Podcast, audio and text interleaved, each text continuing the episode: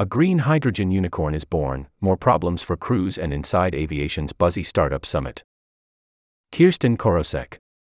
The station is a weekly newsletter dedicated to all things transportation. Sign up here, just click the station to receive the newsletter every weekend in your inbox. Subscribe for free. Welcome back to the station, your central hub for all past, present, and future means of moving people and packages from point A to point B. While Rebecca Bellan held down the transportation fort, I headed to Up Summit, an invite only event focused on mobility and mostly aviation, held at Ross Perot Jr.'s Circle T Ranch near Dallas that brought together founders, investors, C suite executives, industrialists, designers, pilots, high ranking military, and even politicians, notably former UK Prime Minister Boris Johnson. As you might imagine, the conversations over coffee and cocktails were fascinating. I was there to find founders, scout out startups, and the investors who might fund them. And yup, I found them. Some news came out of the event as well, including that electric vertical takeoff and landing vehicle company. Wisk Aero started flight testing a version of its autonomous air taxi aircraft in Los Angeles and Alaska Airlines tapped up labs to help it build and launch aviation startups. Https colon slash slash techcrunch.com slash 2023 slash 10 slash 05 slash alaska dash airlines dash taps dash up dash labs dash to dash launch dash batch dash of dash aviation dash startups. Other tidbits included google's wing. Starting drone deliveries from a walmart in frisco texas. Zipline partnering with Mendocino Farms, California based eVTOL company. Opener, which is backed by Larry Page, rebranding to Pivotal and revealing its first scalable production vehicle called Helix and Beta Technologies. Opening its first electric aircraft assembly plant in Vermont, a 188,500 square foot facility that will eventually have the capacity to produce 300 aircraft per year. There were funding announcements as well. Jetson. The personal electric aerial vehicle startup closed a $15 million seed round from angel investors, including Will I Am, who will also train to become a Jetson pilot and electric sea glider startup. Regent announced a $60 million raise, co led by 8090 Industries and Founders Fund, and an MOU with Japan Airlines the TLDR, eVTOL startups, and more broadly, the future of flight sector is no longer just a collection of far-flung ideas and dreams anymore. While there is certainly quite a bit of hype and excitement around the nascent sector, real progress has been made. Of course, challenges, including the multi year certification process with the FAA, remain. In a lot of ways, it reminds me of the autonomous vehicle technology sector five years ago. I'll leave you with one other fun fact that might be under your radar. Remember the Estes Industries rockets from your childhood? John Langford, the founder of Aurora Flight Sciences, Boeing acquired, and founder of Electra. Aero, bought the failing company out of bankruptcy back in 2018. He was at the event and shared a bit about his story and why he wanted to keep these rockets flying. Want to reach out with a tip, comment, or complaint? Email Kirsten at kirsten.korosek at techcrunch.com, mail to kirsten.korosek at techcrunch.com. Reminder that you can drop us a note at tips at techcrunch.com, mail to tips at techcrunch.com. If you prefer to remain anonymous, click here to contact us, which includes Secure Drop, instructions here, and various encrypted messaging apps. Micromobin. Bird is laying off more staff, according to an internal email viewed by TechCrunch. The company didn't confirm to us how many people would be affected, nor from which teams, but we're not surprised. A little over a week ago, Bird was delisted from the NYSE. A week before that, the company acquired Spin the e scooter operator that was previously owned by TIER and before that Ford. The letter from Bird's interim CEO Michael Washinushi said the layoffs were due to redundancies from integrating the two teams. If anyone has been affected by the layoffs and wants to share information with us, don't hesitate to reach out. Meet Bastille, the makers of a low tech folding bike that has normal sized wheels. Finally, pour some out for Karim Slaoui, the co founder of legendary e bike company. Cowboy, who passed away at 36 years old. His raison d'etre was to be optimistic and innovate. Deal of the week Electric hydrogen. A Massachusetts based green hydrogen technology company raised a $380 million Series C, bringing its valuation up to $1 billion. That, folks, makes electric hydrogen, EH2, the green hydrogen industry's first unicorn. We're starting to see an uptick in green hydrogen investment as investors begin to recognize that batteries aren't ideal when it comes to decarbonizing aviation and long haul trucking, not to mention steel mills and chemical plants.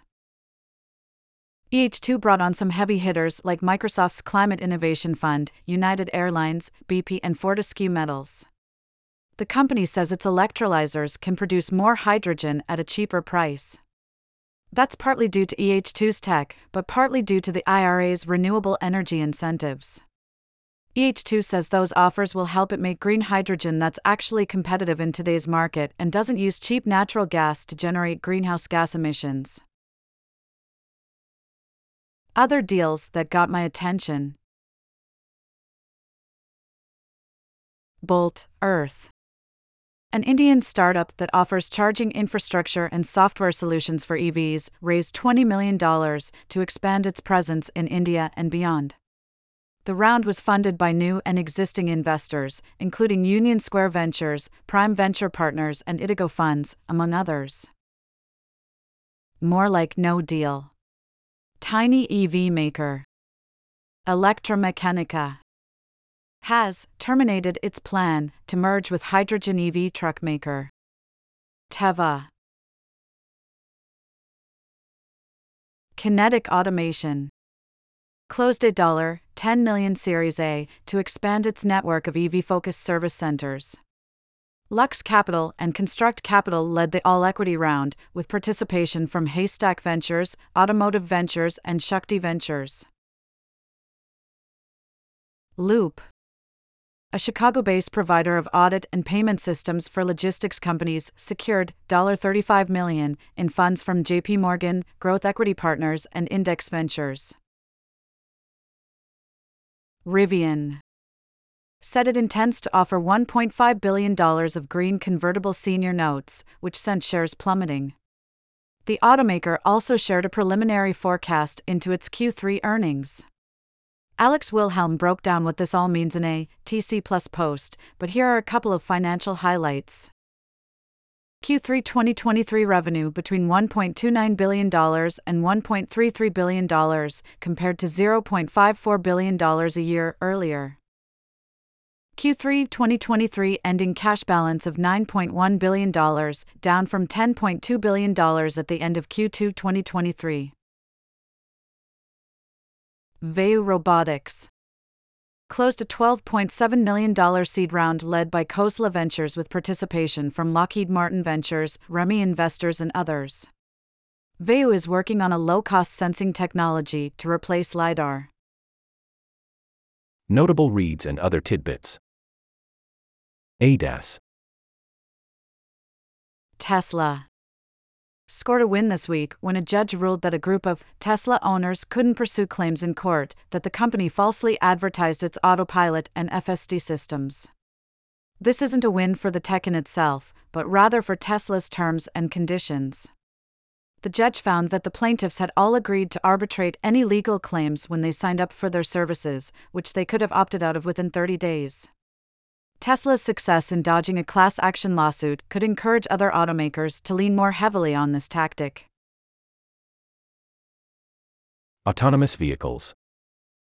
Ah. Uh, Cruise. Robotaxi was involved in yet another scandalous incident, which is currently being investigated by the San Francisco police. TechCrunch saw video of the incident showing how a pedestrian was struck by a human driven vehicle. The pedestrian landed in the lane where the Cruise robotaxi was. The Cruise vehicle braked aggressively, but the pedestrian was still run over and then stuck under the vehicle. Deliveries. Polestar delivered 13,900 units in the third quarter, a 12% decline from Q2, but a 50% rise from the same period last year.